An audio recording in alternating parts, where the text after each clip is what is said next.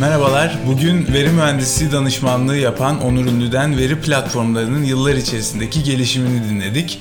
Son yıllarda gördüğümüz büyük veri konseptinin normalleşmesinde rol oynayan sistemler odağımızdı ve özellikle Hadoop'un bu dönüşümdeki kritik rolünü konuştuk.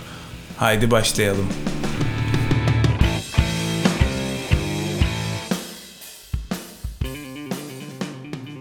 Arkadaşlar selam. Veri tezgahına hoş geldiniz. Ben Salih. Ben Tarık. Evet bugün yanımızda Onur Ünlü var. Ee, kendisi veri mühendisliği adına e, gerçekten çok e, tecrübesi olan, yakından takip etmeye çalıştığımız ve Türkiye'de çok güzel işlere imza atmış bir isim.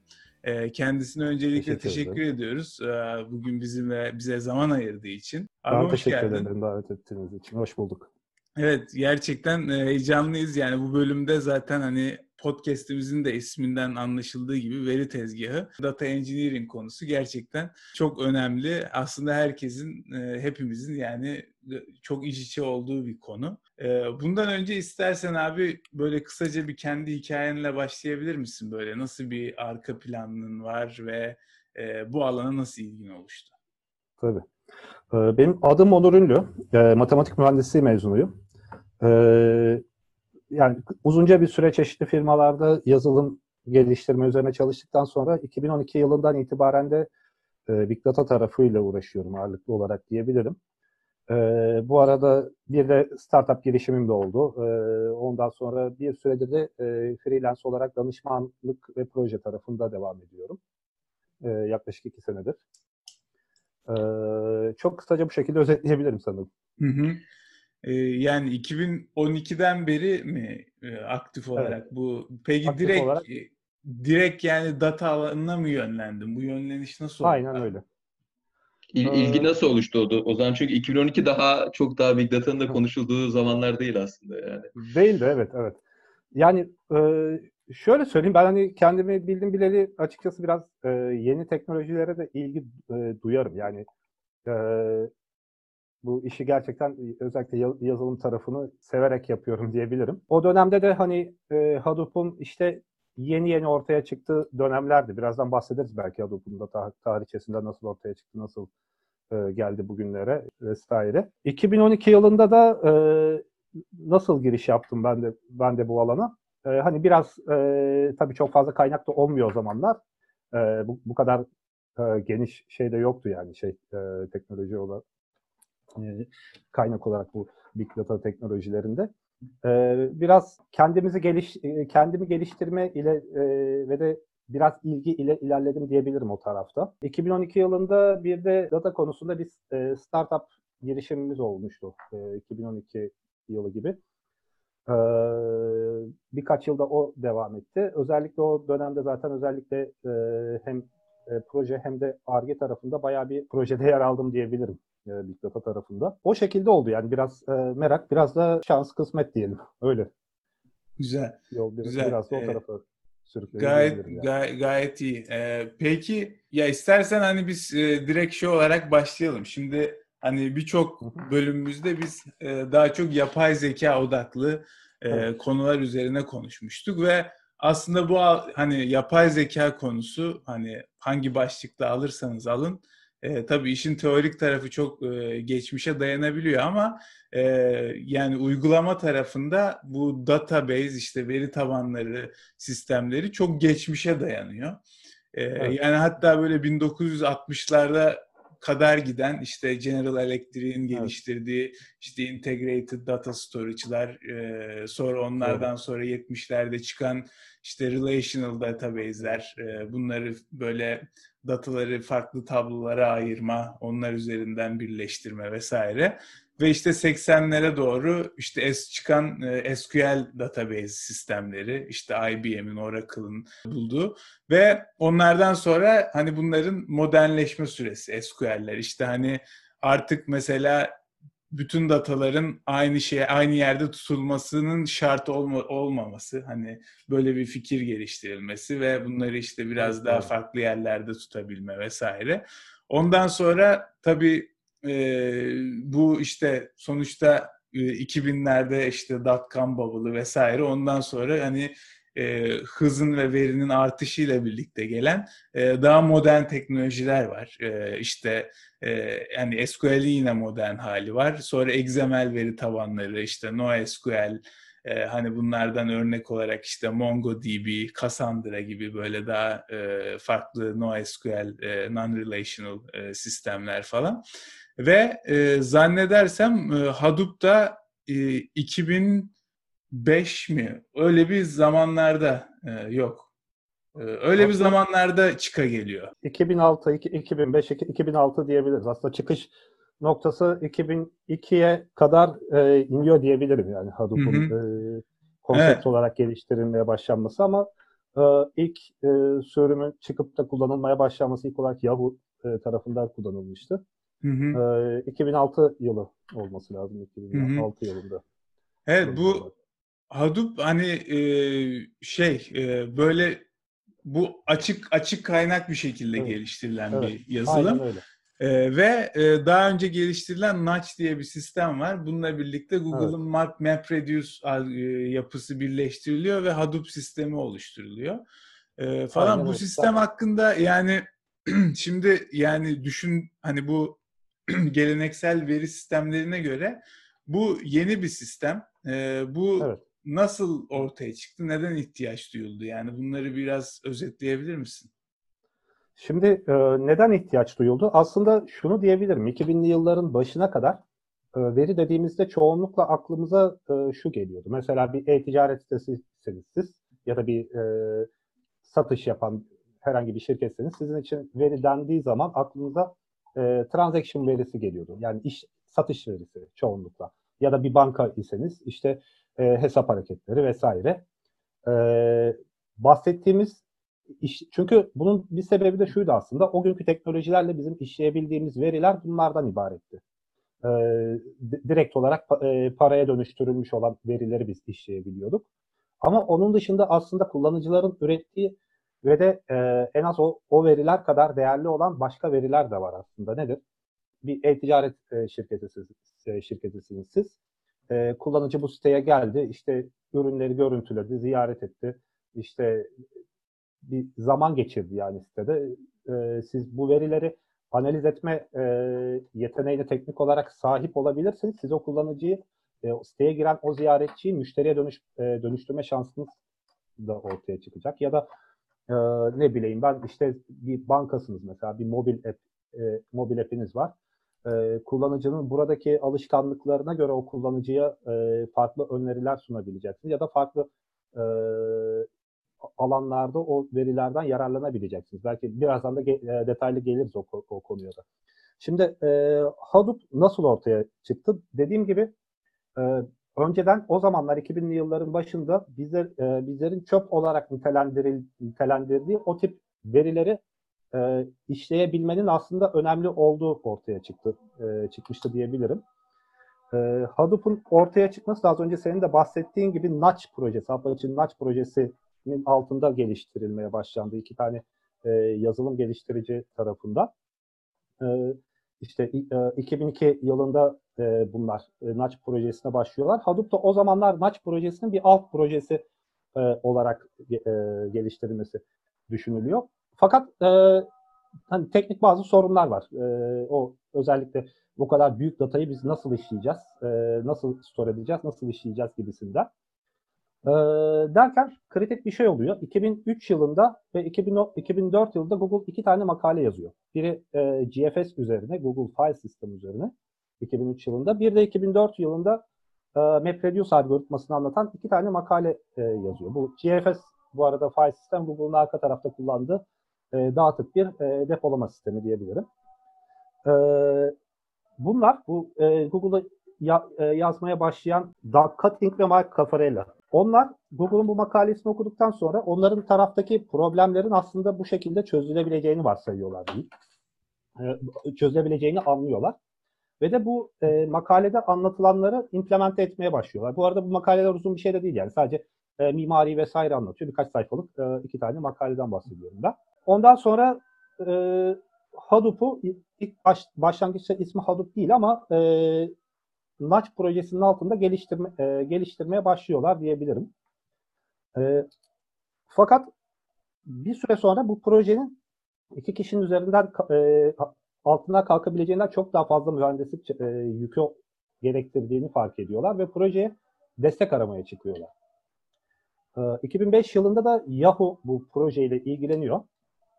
E, bu zaten o zamanlarda büyük bir yazılım e, yazılımcı kadrosu var. Binlerce kişi çalışıyor bünyesinde. E, bu projeyi e, içeriye alıyor. Yahoo bünyesine e, dahil oluyor bu proje. 2005 yılında.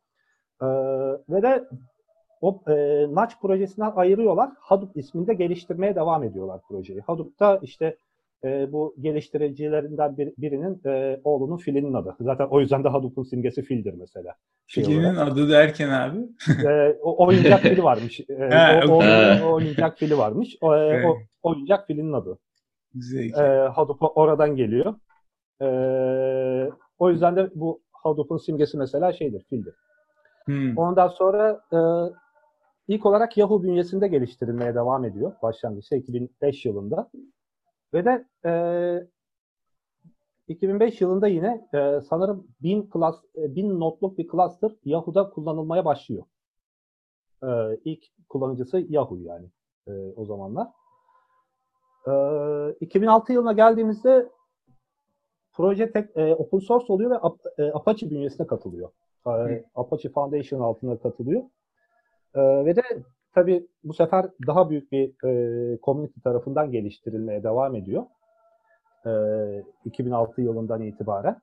E, hatta 2007 yılında 2006 ya da 2007 yılında işte Apache bünyesinde 4000 notluk bir e, Hadoop cluster'ı kurulup işte test ediliyor vesaire. E, onu da şu nedenle anlatıyorum. Hani e, projenin aslında ne kadar scale edilebilir e, büyük çaplı bir proje olduğunu anlatmaya çalışıyorum. O, o nedenle aslında bunu söyledim.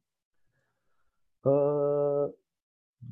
Hadoop'un ortaya çıkması aslında e, kısaca bu şekilde. E, neden Hadoop'tan bahsettik? Bu arada Big, e, Big Data deyince insanların çoğunun aklına Hadoop geliyor. Sadece Hadoop geliyor. Aslında Hadoop dışında yani e, Hadoop olmayan e, tarafta da çok farklı Big Data tarafında projeler var. Fakat ilk ortaya çıkan e, proje olduğu için büyük veri işleme ile ilgili e, insanlar çoğunlukla Hadoop'u biliyorlar ve e, onunla onunla ilgileniyorlar diyebilirim. Evet. Ee, Tam da bir de şeye geliyor hani Big Data kelimesinin evet. de hani çok ünlenmeye başladığı zamanlarda. Evet, Mesela evet, şu doğru. anda şu anda çok fazla Big Data lafını duymuyoruz. Çünkü artık Big Data normal data olmuş durumda yani. aynen öyle. Aynen öyle. Aynen öyle. Yani, yani o yüzden o yüzden yani Big Data bitti mi? Hayır bitmedi ama normalleşti yani bu sistemler sayesinde. Aynen öyle. O yüzden çok yani hakikaten önemli gelişimler yani bugünkü aynen öyle. E, şey sistemleri düşününce. E, şey peki bu Hadoop'un en temelde çözdüğü şey neydi? Yani Hadoop dediğim yani bu tarz e, işlerin e, işte hani çünkü bunların da bir sürü komponenti var yani Hadoop'un evet. içinde MapReduce'u var. Bir, tek başına bu, bir proje değil, bir ekosistem diyebilirim. Altında hı. onlarca farklı proje var e, Hadoop ekosistemi altında. E, bu Hadoop, bu arada sözünü kestim kusura bakma. Yo, yo. E, Hadoop, e, Hadoop kısaca şunu yapıyor aslında. E,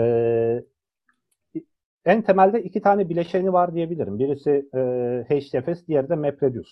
E, HDFS Hadoop ekosistemindeki storage layer.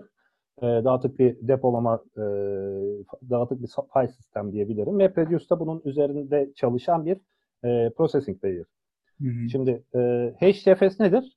Temel olarak e, Google'un ilk yazdığı paper'daki GFS e, temel alınarak geliştirilmiş dağıtık bir dosyalama sistemi. Yani e, siz verinizi işte küçük e, bloklara bölüyor ve de e, sizin kaç notluk, 10 notluk, 20 notluk ya da 1000 notluk bir tane e, HDFS cluster'ınız var. E, çok büyük boyutlu verinizi o cluster üzerinde e, depolamanızı sağlıyor. MapReduce da bunun üzerinde çalışan e, hesaplama algoritması diyebilirim. O da kısaca ne yapıyor? E, çok temelde mantığı aslında veriyi küçük parçalar al, e, üzerinde işleyerek e, daha daha sonra birleştirmek üzerine e, şey yapıyor diyebilirim. Yani o şekilde çalışıyor. Map ve reduce diye hatta geçiyor Map zaten. Ee, Aynen öyle. Peki bu işi yaparken yani çünkü hani e, şu andaki teknolojileri düşününce e, yani o zamanın teknolojileriyle bunu yapmak yani benim bakış açımdan imkansız geliyor. Yani işte Docker environment'ı e, çok fazla yok. Evet. İşte farklı farklı bir evet. cluster oluşturuyorsun. Docker o zamanlar yani bunların yani. işte resource management olayı nasıl e, şey yapılıyor? Zannedersen bu Yarn diye bir sistem Yarn. var. Aynen öyle. Ee, az önce şey demiştim ya hani bu e, ha, sadece Hadoop ekosisteminde onlarca proje var demiştim. Mesela yarın da bu proje e, projelerden bir tanesidir. E, resource management'ını Hadoop e, ekosistemi üzerinde yarın hallediyor. E, daha doğrusu ilk başlarda e, yarın değil de o Hadoop e, Hadoop'un sonraki versiyonlarında e, yarın ismini aldı ve de ayrı bir proje olarak ayrıldı orada. E, işte ondan sonra mesela e, yarının görevi bir Hadoop ekosistemindeki bu e, kaynak yönetimini gerçekleştirmektir. Mesela Zookeeper diye bir proje var. E, bu cluster'ın e, genel olarak yönetilmesini sağlayan e, bir projedir. Hadoop dışındaki e, dağıtıp çalışan, distribüt çalışan başka projelerde de mesela kullanılır bu e, Zookeeper. O en temel şeylerden birisidir. Yine Hadoop ekosistemi üzerinde mesela bir e, Hive var. Data Warehouse e, projesi. Tamamen e, Hadoop'un üzerinde çalışıyor. Siz normal bir SQL sorgusu yazıyorsunuz. E, veri, tab, e, veri tabanında sorgular gibi. Onu arkada MapReduce cevaplarına çeviriyor ve e, dağıtık olarak cluster üzerinde e, çalışmasını sağlıyor diyebilirim. Hı hı. Burada o zaman yani benim anladığım kadarıyla e, Hadoop'un aslında getirdiği yenilik datayı bölüp farklı yerlerde saklayıp çok büyük bir veri tabanını e, aslında storage edebiliyor olması ve bunu Aynen öyle. E, istenildiği zaman proses ediliyor olması değil mi? Yani önceki Aynen şeylerden öyle. en büyük farkı bu. Aslında oradaki ve, evet. Ve aynı şekilde zaten... zannedersem şeyle de çok iyi başa çıkıyor. Yani sağlam bir mühendislik var. Hani makinelerin e, fail edebilme varsayımından yola çıkıyor ve ona göre bir evet e, mimari oluşturuyor falan gibi. Hmm. Evet, o, evet. yüzden Arkada de... onunla ilgili e, de bayağı bir optimizasyonu var. Yani e, mesela onu onu siz de ayarlayabiliyorsunuz ama e, işte eğer joblar fail ederse diye e, gerekirse bir job'un iki tane e, fark iki tane iki kere çalıştırıyor mesela bir job'u. Hangisi önce biterse onun sonucunu size getiriyor vesaire. Hı hı. E, çünkü bin tane hmm. makineden oluşan bir cluster'ınız var. O cluster üzerinde e, bir sürü küçük e, tasklar çalışıyor. O tasklardan bir, bir tanesini ya da birkaç tanesinin fail etmesi gayet olası bir durum. E, hmm. Beklenebilen bir durum. E, adamlar onu bile öngörerek e, onun için bir optimizasyon gerçekleştirmişler.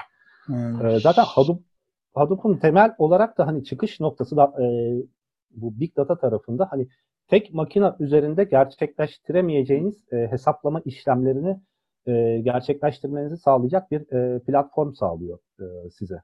Bunu da e, bahsettiğim gibi hani e, 2006 yılında ilk, ilk defa ortaya e, çıktı desek e, açık kaynak olarak e, hani yayılması vesaire iki, 2010 yılından itibaren yani 10 yıldan fazla süredir e, aktif olarak kullanılıyor diyebilirim. Ee, bir sorun Burada var. evet ya şey soru değil de aslında tarihçesinde çok ilginç bir nokta var yani hani Google mesela bu makale yazarken bu olayın bu kadar önemli ve büyük olduğunu biliyor muydu yani hani bunu anladığım kadarıyla white paper olarak o, koyuyorlar. Aynen, hani aynen. biz böyle bir şey düşündük diye. Hani bunu biz yapmayacağız open source olarak insanlar yapsınlar diye mi böyle koymuşlar Yok, yoksa aslında, bu kadar büyük olacağını bilmiyorlar mıydı? Google e, aslında bunlar e, Google'ın zaten arka tarafta implemente ettiği teknolojiler. Çünkü e, hmm. hani Hadoop ortaya çıkmadan önce e, Big Data ile uğraşan firmalar kimlerdi? Hani Google vardı, işte Yahoo vardı. Birkaç evet. tane o tip firmaları sayabilirsiniz. Bunlar da dolayısıyla o ihtiyaçları için zaten arkada e, open source olmasa da e, o algoritmaları kullanarak ben, e, bir mimari kurmuşlar, çalışıyor. Yani bu e, Hadoop ekosisteminde HDFS var. Google'da o zamanlar GFS'i yazmış mesela. GFS arkada çalışıyor ama paper'da tabii ki e, adam sadece mimariyi anlatıyor şey olarak. Mapre, MapReduce'u anlattığı paper'da da e, yani o programlama modelinden bahsediyor. Hı hı. Ben arkada şöyle bir tane proje yazdım. İşte e, kaynak kodu şurada demiyor. E, tabii ki. E, onlar da e, e geri kalan da bu açık kaynak camiası özellikle e, bu paper'ları baz alarak onun üzerine e, aslında implementasyonunu yapıyorlar diyebilirim. Ki peki, gerçekten büyük de bir komünitesi var. Pe, peki yani şimdi dünyadan konuştuk. Bunların e, Türkiye'de etkisi nasıl oldu? Yani hakikaten Türkiye'de işte bu tarz şirketler buna göre ne zaman böyle e, hedef aldı? Çünkü biz bundan bundan bahsederken işte 2005 sonrası, 2005-2010 arası evet. çok dünyada bir artış. Bu Türkiye'yi nasıl evet. etkiledi? ekosistemi? Ee, Türkiye bu tip trendlerde maalesef dünyayı genelde birkaç yıl geriden takip eder. Yani hani e, belki siz de takip etmişsinizdir. E, yani 2010 yılında hani dünyada Hadoop kullanılmaya başlandığında ya da 2010 yılında, 2012-2013'te hani Türkiye'de genellikle hani ya Hadoop diye de bir şey varmış gibisinden çoğu firmalar onu o şekilde e, takip ediyorlardı diyebilirim. Kullanılmaya başlanması da e, bildiğim kadarıyla başlangıçta büyük ölçüde e, te, telekom firma telekomünikasyon firmaları tarafından e, gerçekleştirildi diye ben biliyorum. Hani Türkiye'deki ilk kullanıcıları ves, e, vesaire. E, yani özellikle onların taraftaki CDR dataları falan çok büyük boyutlu veriler olduğu için onların aslında en büyük problemini çözebilen şeydi. Onun dışında e, bu hani, arada senin e, senin, senin bu kurduğun bu startup girişimi tam ne döneme tekabül ediyor? 2012-2013 diyebilirim bizim kurduğumuz. Biz Peki o, o ne üzerineydi? Ee... Cloud tabanlı bir raporlama platformu aslında biz o zamanlar e, geliştirmiştik. İşte daha sonra o e, yurt dışına açılmakta orada e, biraz e, eksik kaldık diyeyim. Türkiye'de de e, pazar ona hazır olmadığını görünce işte ondan sonra e, ürünü pivot ettik. Fa- e, farklı bir şeye e, dönüştürdük. İşte bir taraftan da e, danışmanlık üzerinden falan e, devam ettik bir süre.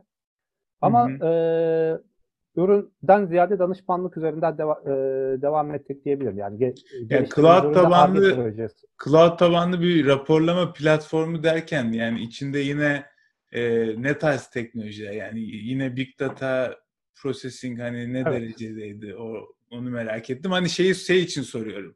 Hani dedin ya işte hani 2010 yıllarında bu dünyada ünlenmeye başladı ama Türkiye biraz daha bunu birkaç sene evet. geriden takip etti. Siz biraz o boşluğa denk gelmişsiniz gibi anladım. Aynen öyle. Aynen öyle. Yani or- orada tabii e, biraz da e, yanlış adımlar ve vesaire. Belki sadece o konu başka bir e, Anladım. Yok yok yok yo, sadece yani, yani o kadar söyleyeyim. Trend açısından ee, merak ettim. Yani şirketler ne dönemde şey ee, Türkiye'de e, hani Big Data'nın henüz konuşulmaya başladığı dönemler diyebilirim. Yani Türkiye'de e, o dönemlerde e, Big Data tarafı çoğu kişi için çok yeniydi diyebilirim şey tarafı. Hı hı. Peki yani e, cloud üzerinden e, böyle yani ne tarz bir teknolojiler kullanıyordunuz o dönem?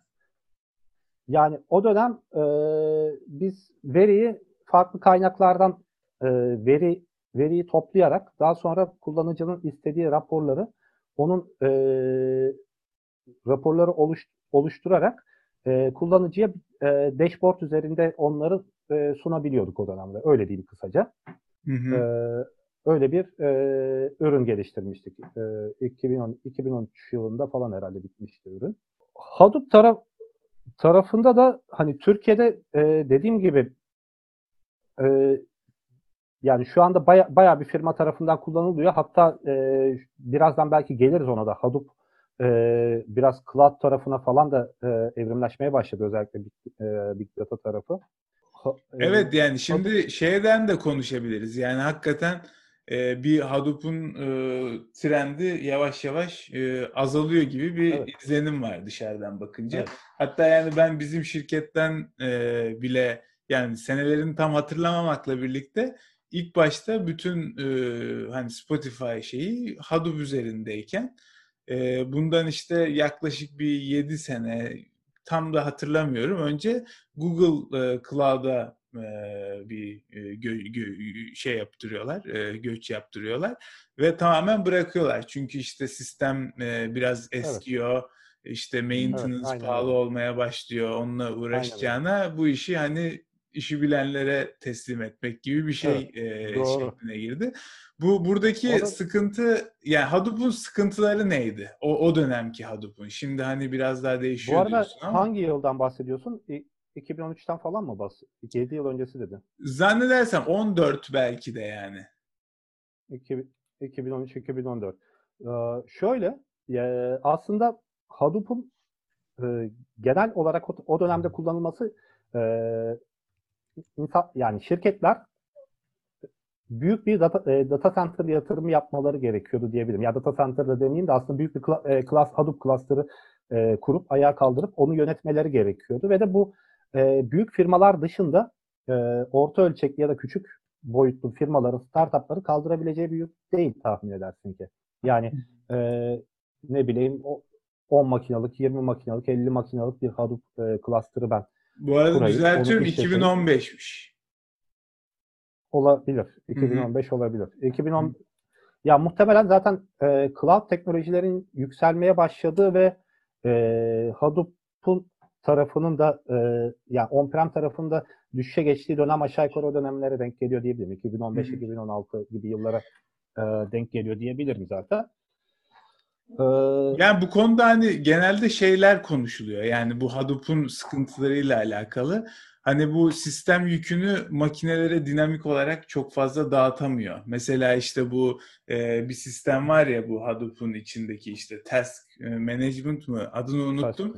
E, eğer bazı task'ler bazı makinelerde yavaş çalıştığı zaman diğer task'ler onu biraz beklemek zorunda kalıyor ve hmm. e, senin yüküne göre dinamik bir şekilde yeni makinelere yükselemiyor ya da dinamik bir şekilde makineleri evet. azaltamıyor. Hani bu biraz şu anki evet. işte bu Kubernetes falan filan şeyleriyle zannedersem çözül, çözülen bir şey. Ha, Hadoop'un o taraftaki eksikliği e, şeyden kaynaklanıyor biraz da. E, Hadoop Kubernetes üzerinde çalışmıyor. E, ki e, desteklemesi de zaten e, gerçekten köklü bir değişiklik demek. Yani hani geçenlerde Hı-hı. bir şey okumuştum bir yerde e, yaklaşık 2-3 yıllık bir e, çalışma öngörülüyor mesela e, Kubernetes üzerinde çalışması hmm. e, çalıştır, çalıştıracak hale getirecek olsalar e, bayağı köklü bir değişiklik oluyor. Yani Hadoop ilk, ilk defa ortaya çıktığında e, o zamanlar Docker falan yoktu herhalde. Kubernetes falan zaten yoktu. E, en, en büyük sebebi o. De, dediğin gibi o e, noktada katılıyorum. E, bir de Hadoop'un bir bir tarafta bir eksiği de aslında e, tam, tamamen batch çalışıyor olması. Yani halbuki e,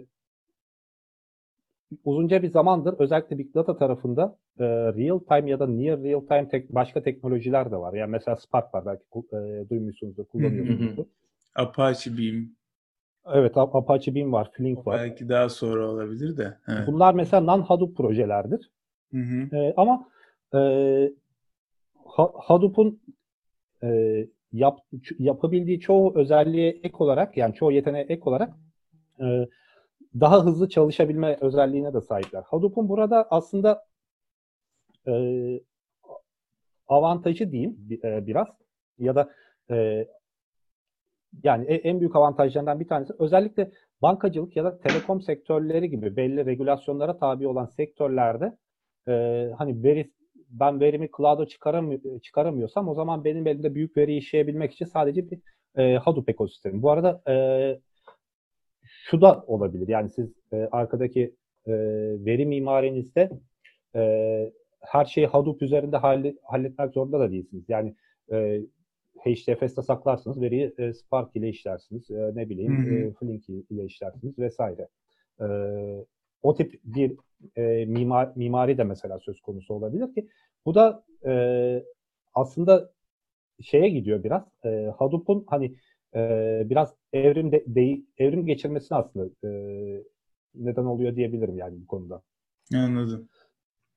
Anladım. Peki bu e, hani hep şeylerle konuştuk. Çünkü hani bu bahsettiğimiz sistemler hep açık kaynaklı oluşturulmuş şeyler. Evet. Ee, yani bu hani ne zaman bunların gelişiminden bahsetsek bunların ne sürekli böyle bir açık kaynak sisteminin açık kaynak altında yattığını görürüz. Bu, evet. bu bu burası nasıl yani? Bu bu bu sistem nasıl ilerliyor? Böyle nasıl yatırım alıyor? Nereden para kazanıyor? Yani bu büyük şirketler mi bunlara para yatırıyor? burada aslında şöyle e, açık kaynak teknolojiler e, hani birçok büyük firmanın da üzerine yatırım yaptığı e, teknolojiler. Yani e, az önce bahsettiğim gibi Hadoop'un ortaya çıkışında mesela e, Yahoo. ilk defa Yahoo bünyesinde bünyesinde ortaya çıkıyor. En azından e, stable hale gelmesi değil.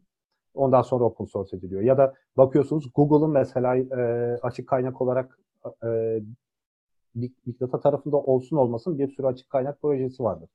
Firmalar bunları özellikle destekliyorlar çünkü bu, e, aslında dolaylı yolda kendilerini bunların getirisi olduğunun da farkındalar. Yani hem prestij olarak getirisi var e, hem de maliyet olarak e, getirisi var. Çünkü e, siz isterseniz Google olun, e, atıyorum elinizde bin tane de, e, mühendis var. Ve bu bin tane mühendisin hepsini tek bir projeye e, ayıramazsınız ka- kaynak olarak. Belli bir kısmını ayırabilirsiniz. E, mesela bir e, atıyorum Yahoo mesela tamam Hadoop projesini destekledi ama ona kaç tane at, atıyorum 10 tane 20 tane mühendis e, atamış olsun o projeyi geliştirebilmek için ama açık kaynak hale getirdikten sonra e, siz bu sefer binlerce mühendisten oluşan bir ekosistem sahibi oluyorsunuz birden. Ve de o kullanmış olduğunuz teknoloji daha ürün e, daha hızlı bir şekilde büyüyor. Artı e, sizde ek olarak e, prestij kazancı e, kazancınız oluyor sizin de bu konuda. Evet ciddi prestij kazancı var hakikaten yani ben çok, e, birkaç kişi de tanıyorum mesela, işte belli evet. sistemlere open source contribute ettiğin zaman yani bu hatta akademide şey vardır yani iyi bir konferansta paper'ın yayınlanması gibi bir şey vardır. Hani bu alanda da bir open source'a iyi bir open source'a contribution e, işi mesela şey. çok ciddi gerçekten bir prestij bir şey yani. Kazandırıyor gerçekten. E, peki e, bu hani şeyde de bahsettin hani bilmeyenler de olabilir ya da daha detaylı da açıklayabiliriz. Bir batch processing işte real time, near real time evet. falanlardan bahsettik. Bunları nasıl e, ayırabiliriz birbirinden? Şimdi aslında e, bir data processing'de hani bahsettiğimiz gibi işte bir batch processing var, bir, bir de real time processing ya da near real time processing var. Şimdi batch processing e, siz bir job e, yazdınız. Bu job'ın günlük çalışmasını ve size işte günlük e, rapor oluşturmasını ya da e, bir e, forecast yapmasını bekliyorsunuz vesaire. Herhangi bir işlem yapmasını bekliyorsunuz. Ama bazı öyle durumlar olabiliyor ki e, günde bir çalışması ya da saatte bir çalışması o job'un e, sizi kurtarmıyor. Siz anlık e, karar alabilmeniz gerekiyor. Yani mesela bir e, fraud sistemi geliştirdiniz. E, bir bankasınız diyelim. E, fraud olan bir hareket tespit ettiğinizde anında o kişinin hesabını bloke etmeniz gerekiyor mesela. Hmm. Ee, bunun için o datayı, e, gelen datayı real time olarak e, işlemeniz gerekiyor, işleyebilmeniz gerekiyor. Şimdi bunların ne farkı var? E, real time var, near real time var, batch var. Bu arada e, near real time'da hani biraz e, şey gibi hani arada kalmış bir kavram gibi diyebilirim. Hani batch var, real time var, near real time nedir? Mesela e, Spark ya da e, Spark Streaming mesela near real time diyebilirim. Neden? E, o mesela verileri hani batch de çalışabilir. Tamamen Hadoop'un yaptığı işlemi, işlem gibi e, batch olarak da çalışabiliyor ya da e, işte birkaç dakikalık gecikmelerle e, siz bir rapor, analiz ya da bir aksiyon alma şansına da sahip olabiliyorsunuz mesela hı hı, Spark hı. jobları ile. E, o bir o kısım işte biraz near real time'a giriyor diyebilirim. Yani siz mesela e, ne bileyim e, belli sistemdeki belli anomali, anomalileri detek etmeye çalışıyorsunuz. E, batch olması işinize gelmiyor. E, yani günlük ya da saatlik çalışması e, sizi kurtarmıyor. Ama e, anında milisaniyeler içerisinde cevap vermesine gerek de yok. O zaman e, orada mesela e, bir Spark Streaming ile geliştirilmiş bir e, job sizin için belki daha uygun bir çözüm olabilir ya da başka bir e, şey sizin için daha daha uygun bir çözüm Anladım. olabilir. Tabii ama. bunlar bunlar aslında bayağı bir hani kullanım spesifik evet. bir şeyler. Çünkü hepsinin evet. bir, yani sonuçta e, şeyi fazla farklı oluyor. Evet. Yani ne kadar pahalı olacağı, e, fiyatları farklı oluyor vesaire. Evet. E, Türkiye'de hani genelde şirketler e, ne tarz işlere gidiyor ve e, öncelikleri neler oluyor? Hani fiyat mı, hız mı, e, ya da aslında şunu söyleyebilirim. Ee, ya fiyat elbette önemli bir e, etmen ama eğer e, siz yani o ürünü gerçekleştirmiş olmanız firmaya e, iyi bir para kazandıracaksa o zaman ona göre mantık e, iyi bir rakamda ödemeye hazır olur yani şirketler. Bunu her her şirket için o şekildedir zaten. Hı hı. E, yani mesela az önce verdiğim bankacılık örne e, örneğinde e, bir fraud case olması ya da bir kişinin işte hesabının hacklenmesi o banka için çok büyük bir e, çok ağır bir geri dönüşü olacaksa eğer bankalar e, bankada onun için gerekli yatırımı yapıp e, gerçek zamanlı onu detect eden bir sistemi kurar ve çalıştırır. Bunun içinde Peki bu tarz, bu tarz şirketler daha çok yani bütün e, bu veri tabanı sistemini kendi şirketi altında kurmayı tercih ediyorlar değil ee, mi? Aslında şöyle, e, şimdi oradaki yaklaşım e, yani iki türlü diyebilirim. Yani bir e, bankacılık ya da telekom şirketi gibi belli regülasyona tabi olan şirketler zaten e, hani kendi data center'larını e, kuruyorlar, kurmak zorunda kalıyorlar. E, ve de veriyi orada saklıyorlar ve orada proses ediyorlar. Cloud'a çıkarma gibi e, bir şansı olmuyor. E, onun dışındaki şirketlerde yani o tip bir regülasyona tabi değilse eğer zaten e, cloud ortamında çalışmak e, hemen hemen bütün şirketler için daha mantıklı bir çözüm olacak, e, alternatif olacaktır. Eğer bir Facebook falan değilseniz tabii ki. E, bir Google ya da Amazon ya da Azure ortamında bir e, cloud sisteminde çalışmak daha mantıklı bir çözüm olacaktır.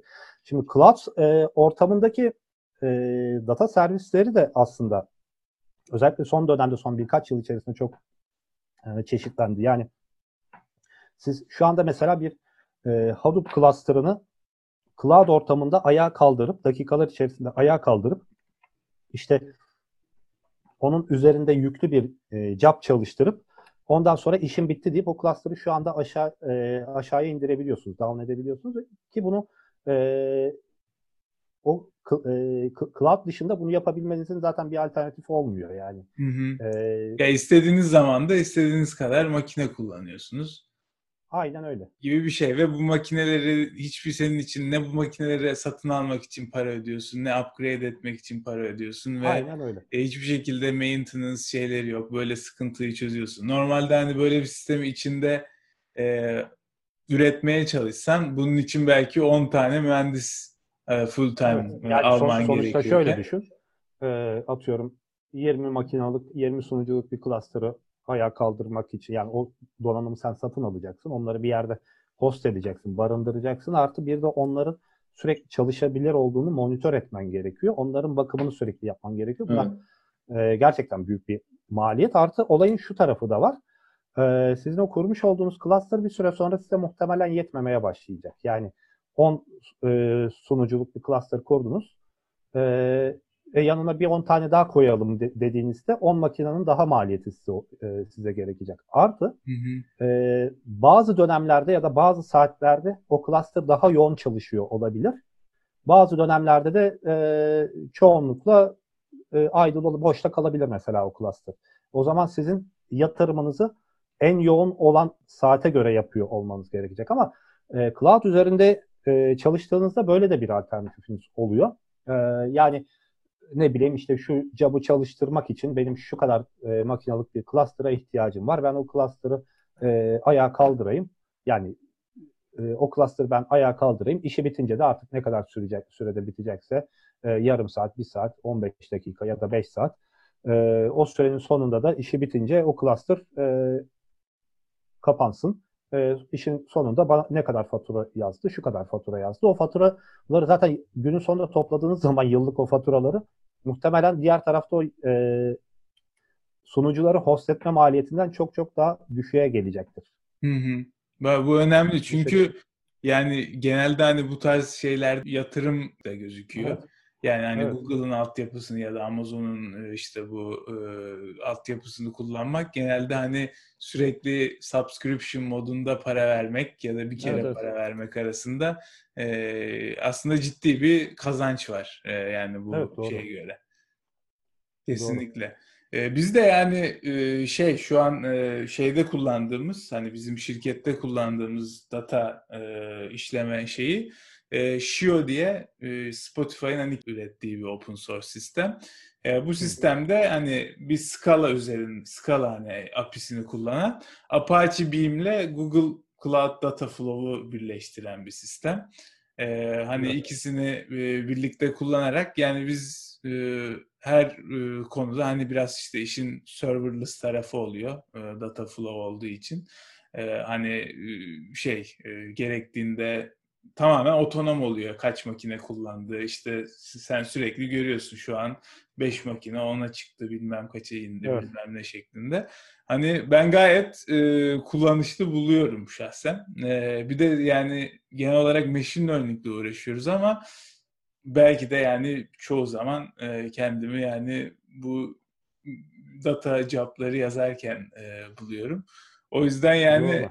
Hani bu teknolojiler ciddi hatta bizim bu bir arkadaşla konuşuyordum. E, bu Hadoop'tan şeye geçiş evresini e, tecrübe etmiş bir arkadaş. Evet. Onun dediğine göre yani mesela daha önceden e, hani en, en ufak bir query atarken vesaire yaparken e, hani yarım saat belki de 40 dakika bekliyorduk. Şimdi buna geçince bir anda her şey aşırı şekilde hızlandığını hani net bir şekilde evet. görmüşler. Yani işler buraya doğru gidiyor e, ama bu konuda da yani sonuçta e, bir sürü big data küçük şirketleri de kuruldu hani bu süreç içerisinde.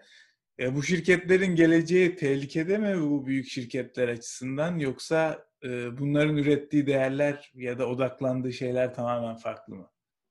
E, tam tersine küçük şirketler yani startuplar da e, data üzerine ya da machine learning üzerine e, kurulmuş olan startuplar e, en azından öngörülebilir bir zamanda ölmez diyeyim. E, zaten hatta şöyle de bir not almıştım ben. Hı hı. E, neredeydi? Hı. Mesela Big Data pazarı 2011 yılında 7.6 milyar dolarmış. 2017 yılında 103 milyara çıkıyor. 2020 yılında 138 milyar dolara çıkacağı tahmin ediliyor ki muhtemelen yakalamıştır yani onu. 2025 yılı içinde tahmini 229 milyar dolar. Bu e, dünya geneli içinde yanlış hatırlamıyorsam bu Hı-hı. rakamlar. E, yani ben bence gayet büyük rakamlar. Üst, e, ki art, artarak devam ediyor yani. E, Big Data tarafında da e, artık startuplar e, ne yapacak? E, be, belli bir sorunu çözme odaklı olarak devam ediyor ve de devam etmesi gerekecek diyeyim ya da e, şeylerin. Zaten e, genel olarak da o şekilde e, gördüğüm kadarıyla startuplar e, sonuçta bunlar bunların tamamı yine e, büyük firmalar e, cloud teknolojilerini kullanıyor. Ne bileyim ya Google üzerinde host ediyor e, geliştirmiş oldukları sistemleri ya da e, Amazon üzerinde vesaire. Hı hı. E, Peki e, böyle bir işte hani zaten danışmanlık da e, yapıyorsun bu konuda. Mesela e, benim bir şirketim var e, ve ben e, işte online ticaret yapıyorum diyelim ve işte bütün e, şeyimi ben kullanıyorum. İşte şeyim var. E, kendi storage'ım var, kendi işte operasyonum var vesaire var ve datalarımı bir şekilde e, modern bir mimariye almak istiyorum. Buradaki senin hani baktığın böyle kritik noktalar hani şu şöyleyse böyleyse gibi kendine ait bir şeyin var mı? Hani e, bir, bir şey böyle bir sana bir proje gelince onu değerlendirirken şu şu gibi şeylere şey e, dikkat ediyorum. E, bunlar daha çok kritik oluyor falan filan gibi bir şeyin var mı? E, aslında o e, biraz da o, o anki duruma göre değişiyor. Yani e, Big Data tarafında el, elinizde çok fazla araç var ve de e, her çözüme göre farklı teknolojileri e, önerebilirsiniz ya da farklı teknolojileri kullanmak daha uygun olabilir. Yani şöyle bir örnek vereyim mesela. E, bir migration projesinde e, Hadoop cluster'ını biz e, cloud'a taşıdık. Hmm. E, oradaki jobları vesaireleri e, işte cloud ortamına e, ge- geçirdik. E, önceden 10, 14 makinalık yanlış hatırlamıyorsam bir e, Hadoop cluster üzerinde çalışıyordu on-prem. E, o cloud üzerinde de işte e, Google üzerinde BigQuery üzerinde çalışacak joblar. E, Hive üzerindeki tabloları BigQuery'e taşıdık hmm. vesaire. Buradaki en büyük şimdi, sıkıntı neydi mesela? O işteki. E, şöyle diyeyim. E, şimdi teknik olarak tabii ki. E, aslında teknik olarak arkada mimari baya bir oranda değişti. Büyük ölçüde değişti diyebilirim. E, ama mesela şöyle bir şey de oldu. E, arka, o projede bizim e, Hive üzerinde geliştirdiğimiz, geliştir, geliştirmiş olduğumuz bayağı da bir e, oldukça fazla bir e, custom kod vardı. Yani custom code user defined function'lar mesela Hive hmm. üzerinde e, tanımlayabiliyorsunuz. E, şimdi job'ların e, raporların yüzde sekseni e, cloud ortamında, BigQuery ortamında çal, e, tekrar çalışı, çalışabilecek şekilde tekrar yazılabilir job'lar. Yalnız ufak bir kısmı da e, Hive'a bağımlı kaldı. Neden? BigQuery üzerinde e, istediğiniz gibi e, custom UDF ya, e, ya da user defined function yazamıyorsunuz mesela. Yazamıyordunuz. Orada biz de ne yaptık? E, projenin e, büyük bir kısmını BigQuery tarafına geçirdik. Bir kısmı da e, Hadoop üzerinde kaldı. O kısım içinde işte e, saatlik e, Dataproc ayağa kaldırıyoruz. E, o bahsettiğim gibi o %20'lik bir kısmını o Dataproc hallediyor. E, Cebo yine storage'a yazıyor. E, ondan sonra e, kendini kapatıyor. Anladım. O, o şekilde hibrit bir sistem ta- tasarladık mesela. Bu, Ama, bu Dataproc e, da yine e, Google'ın e, zannedersen. E, Dataproc bu... aslında evet Google'ın e, managed bir Hadoop cluster'ı diyebilirim. Yani e, işte diyorsunuz ki ben şöyle şöyle işlerim var. O işi yapabilmek için e, şu kadar, kadar makine istiyorum. Bir tane makine ayağa kaldıracağım. Onun Daha fix ben bir şu, şey. Okay. Evet, aynen. Hadoop ya da Spark job'ları çalıştıracağım diyorsunuz. Ee, aslında Cloud bu e, Dataproc ya da e, Amazon'da da onun karşılığı var. Muhtemelen şeyde de vardır. E, Azure'da da vardır. E, bu aslında Hadoop'un cloud üzerinde nasıl çalıştığının bir örneği belki bu, e, bu da şey olarak. Yani biraz daha hibrit bir örnek oldu ama o, onu onu da o, o projede yapmak zorundaydık mesela. Hı hı.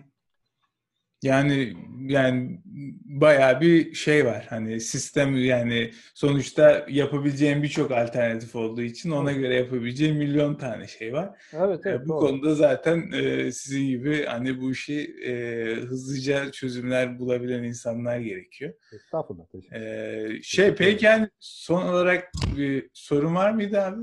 Yok. Heh, bir şey diyeceksin sandım da.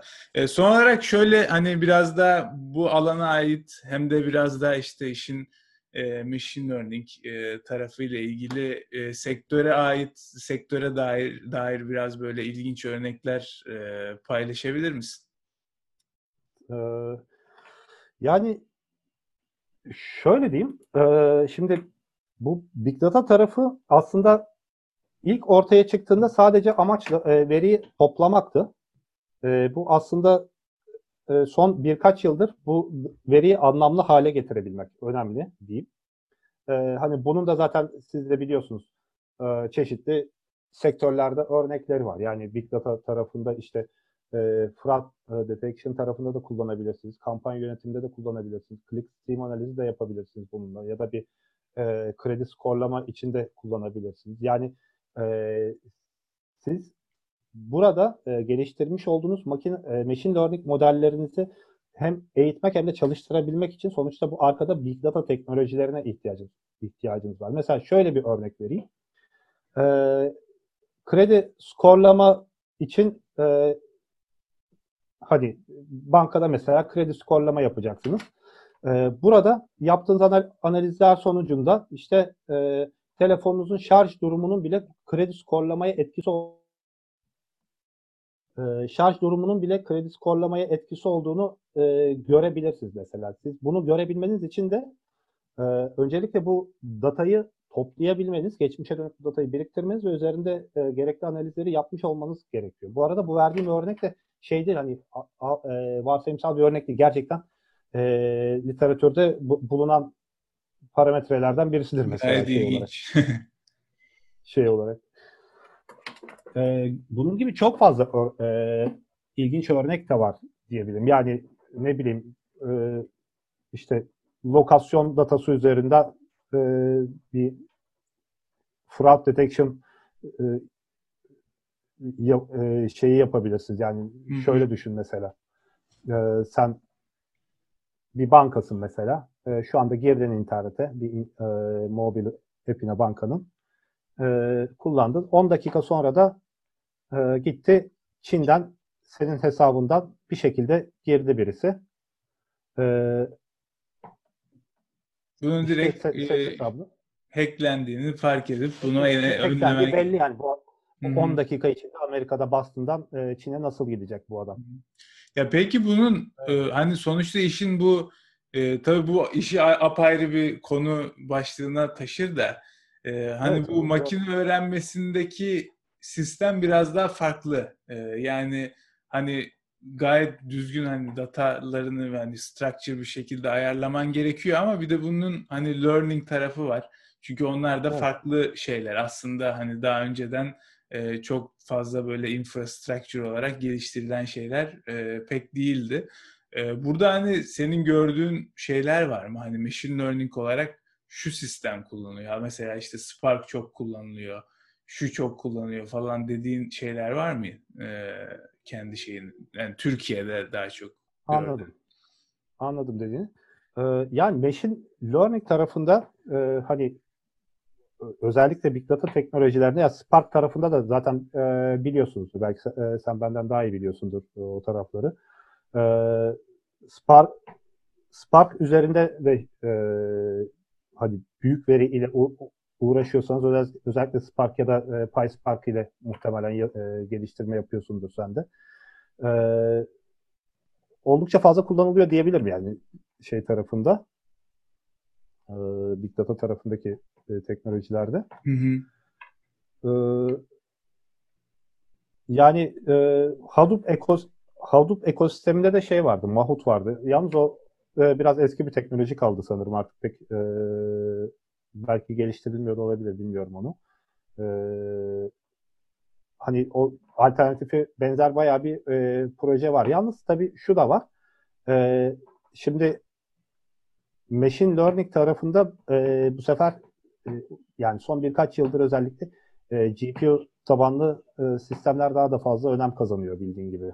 Hmm. Yani o, konuda da e, Hadoop ekosistemi ya da Big Data teknolojileriyle birlikte cloud tarafındaki çözümler de muhtemelen e, önem kazanacak diyebilirim önümüzdeki e, yıllarda, önümüzdeki dönemde. Çünkü bunlar da ma- don- e, yatırımı, donanım yatırımı maliyetli e, ürünler sonuçta.